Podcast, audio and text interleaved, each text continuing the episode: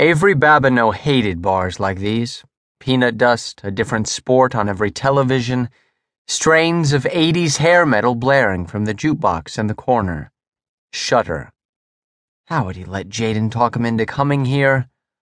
Oh, yeah, Jaden was panting over one of those werewolves near the pool tables. What was his name again?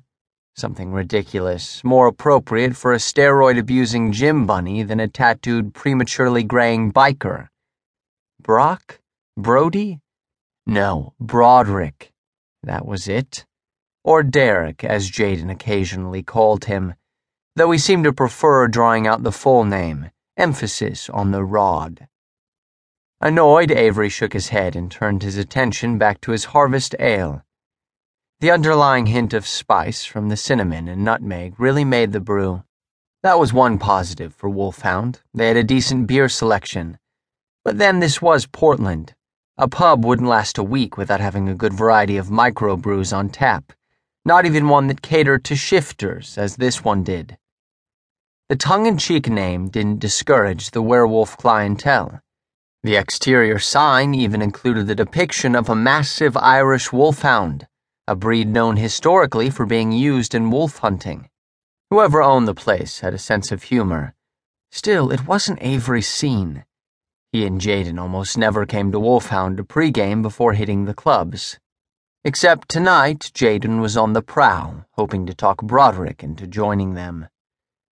Avery snorted, as if some surly looking unfashionable biker with grimy fingernails would ever fit in at any of the clubs he and Jaden frequented though Avery could see the appeal. In a way.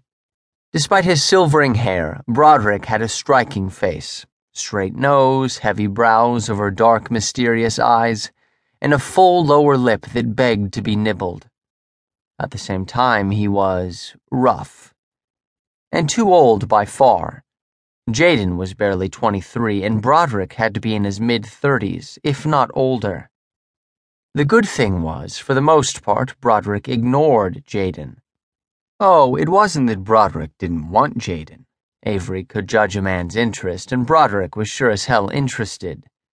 But Broderick was a beta, and Jaden was son to the alpha of the Portland pack. As such, most pack members adopted a strictly look but don't touch policy with him. It pissed Jaden off, but really, who wanted to be the wolf the alpha scented on his son? Not even a shower could fully disguise the musk of sex on a wolf.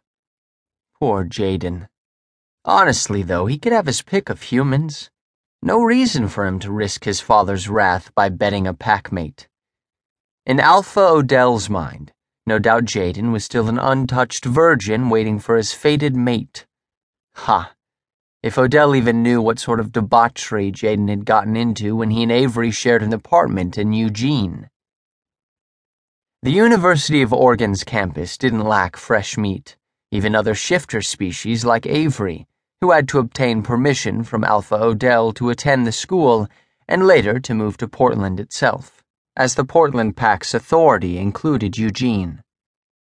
During their four years of college, Jaden had taken advantage of being free of his father's constant watch. Now that he lived in the city, his father's eyes and ears were everywhere. Clearly, this crush on Broderick had nowhere to go. Jaden persisted anyway, for reasons that mystified Avery.